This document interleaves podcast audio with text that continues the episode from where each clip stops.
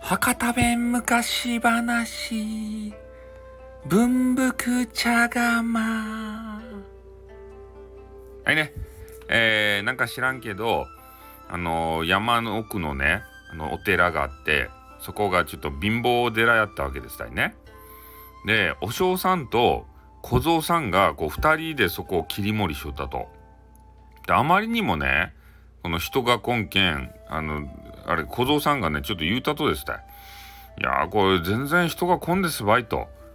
ね、高原人が来んかったら、なんかお賽銭とか、そういうね、祈祷料とかね、そういうのが入らんけん、ちょっとこの、あの、お寺潰れますばいっていう話をしたら、お尚さんも、うん、そうじゃのうって言ってから、ね、なんとかせんといかんねって、ちょっと町に行って、ね、あのお茶を作るなんか機械みたいなやつ買ってきてそれをお茶をちょっとここで出したらいいんじゃないかと思うんでちょお茶買うてきますと言ってお嬢さんがちょっと、ま、町に出かけるようになりました。で町のね変な古道具屋さんみたいなとこに行ってちょっと茶釜はあるかねって言ってから。ねお茶葉作らんといかんけんあの茶釜場買おうとしたとですたい。そしたら、えー、店員がですね店員さんがこう来てからね、あのコンシェルジュみたいな店員さん来てね、えー、今ね、巷でこう流行っとる茶釜はこういうやつですばいって言って、大体ね、えー、5両とか、ね、10両とかね、それぐらいの金額と、値段帯ということなんですけど、まあ、ちょっと金額のね、えー、どれぐらい高いのかっていうのは昔の話なんでよくわかんないんですけど、お嬢さんはこう言ったんですよね。いやー、そげん金中ですわいって。ね、もうちょっと安かとはなかとですか？っていう話をしたら、ね、なんか、あの地面に縄でくくられた変な茶釜みたいなやつがあって、いやー、アルトはアルトバッテン、これはですね、ちょっとくせもんでしたいねっていう話して、その縄で縛られた茶釜ば出してきたわけですたい。ね。それで、お嬢さんちょっと尋ねたんですけど、いやな、何が、これがいかんと、これ普通の茶釜やん、これいくらとですか？安いとですか？って聞いたら、いやー、この茶釜がですね、えー、夜中になったら、こう、踊りまくるわけですよ、と。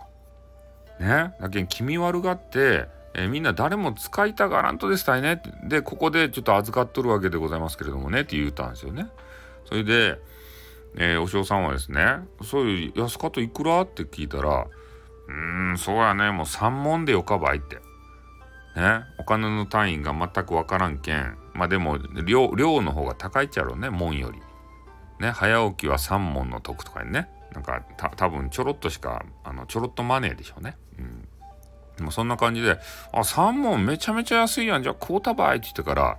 3問ばね、その古道具屋さんにこう渡して、えー、縄でくくられた茶釜ば手に入れたとですね。でそれでとりあえずあのお寺に帰ってですね茶釜ば手に入れたぞって今からちょっとあればお茶葉作ってみるぞって幸三さんに言ったんですよ。ああこれであのお客さんいっぱい来ますねっていうのでワクワクしよったとですね。でそれで、えー、茶釜をですね茶釜の中にこう水を入れて、えー、火にかけてですねえー、お茶をお湯をまず沸かしてお茶作ろうと思ったんですよ。で水をちょっと入れる時にですねあの小僧さんが全部しよったっちゃけどなんか「冷たい冷たい!」とかいう声がね聞こえてきて「ん？ななんだ？どういうことや?」ってこう、ね、小僧さんはキョロキョロしたんですけど誰もいないと。で今度は、えー、その茶釜をですね、えー、火にかけてお湯を作ろうと思ったんですよ。そしたら「熱い熱い熱い!」ってこう聞こえてきたんですよね。え？どういうことや？って言って。でも多分空耳やろうねと思って、えそれは見過ごしたんですよね。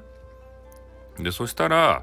えー、まあその、まあとりあえずおお茶、お湯ができたけんね、えー、お茶を作ってお嬢さんと一緒に飲んでみて、あ、これはうまかばいって。これめちゃめちゃね、美味しい、ね、お茶ができたと。で、不思議なことにね、何杯そのお茶葉飲んでもね、あの次から次へとこう出てきてねあの枯れることがないお茶でしたよね。う、もうそれ全然不思議があることもなくお嬢さんとですね、えー、小僧さんはあのお茶は飲みまくったとですたそれであまりにもねお茶を飲みまくったけんちょっと夜ね小僧さんが眠れんかったわけですよね。それで「あ眠れん眠れん」ってゴロゴロゴロゴロ布団のところでしよったらなんかあの台所の方でね音がガチャンガチャンこう鳴りようわけですた。えどういうことや？ってなんかおるとや？って思ってねちょっと怖くなったんですよ。お化けかなんかおるかと思ってね。それでお嬢さんも起きてこうやってきてね。なんか台所の方が騒がしかねどげんなっととやって言ってからちょっと一緒に見に行くかって言って本当はあの小僧さん嫌やったんですけどね、お嬢さんの命令やけんねちょっといかんといかんなと思って一緒に行ったんですよ台所にね。そしたらねあのお湯を作っとったあの茶釜がですね、えー、ぐらぐらぐらぐらこうなんか動きようわけですよ。どういうことやってねお嬢さんと小僧さんは顔を見合わせたっちゃけどそのうちにね茶釜がピューってこう空飛んで地面にね床にねポロポロってコロコロコロってこ転がったんですよ。で転がったはいいが、えー、なんか知らんけどね茶釜から足とか手とかねぴょっぴょぴょっぴょこう出てきてね最終的には顔がポーンって出てきてねなんかタヌキみたいなやつが出てきたんですよ。どういうことやってこう思ったんですね。うん、でそれで、えー、お嬢さんとあの小僧さんはちょっと不思議がってねそのタヌキのところに行ってからえあの茶釜はタヌキやったとですか？ってこう聞いたんですよ。ああそうですばいと。ね私はあのタヌキやったとですばいって。ねこの茶釜があまりにも居心地が良さそうやったけん、えー、この中で寝よったらあの一体化してしもうてねあの茶釜タヌキみたいになってしもうたとですよってこう言ったんですよね。うん、あそれはすごかねって。でお嬢さんはちょっとひらめいたんですよね。もしかしてこの茶釜たぬきを、えー、売り出したらねインターネットとかにこう載せてね茶釜たぬきがおるお寺映えとかこうねインスタ映えとかのやつのとこに載せて、えー、したらねもうめちゃめちゃねあの人が来るっちゃなかろうかと思って早速ねあのインターネットの、えー、もうインスタグラムとかね、フェイスブックとかね、あとツイッターとか、そういうところに書き込みをしだしたとですね。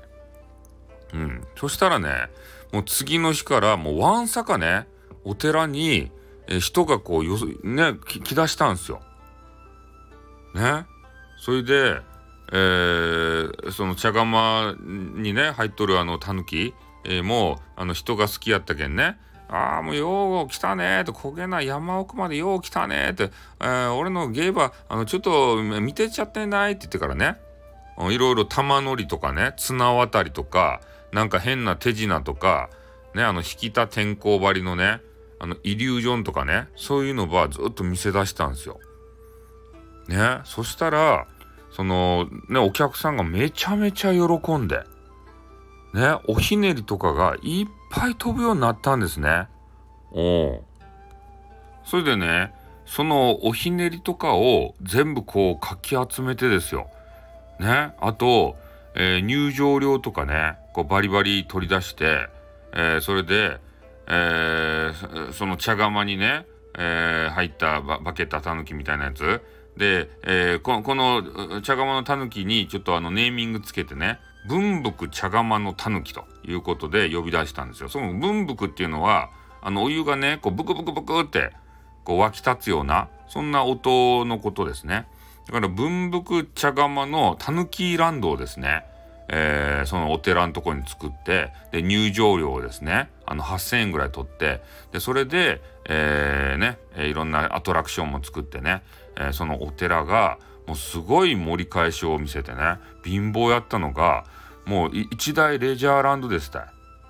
ねもう国中からも来るしもう世界中からねえ、いろんな VIP も訪れるしもうすごいお寺になったということでございますね。この文福茶釜の狸のおかげでねもう潰れそうやったお寺が盛り返したと。ねやっぱり、えー、化け物やからといって化け物なのかどうか知らんけどね優しくしていたら見返りあるよということでございますね。はいおしまい。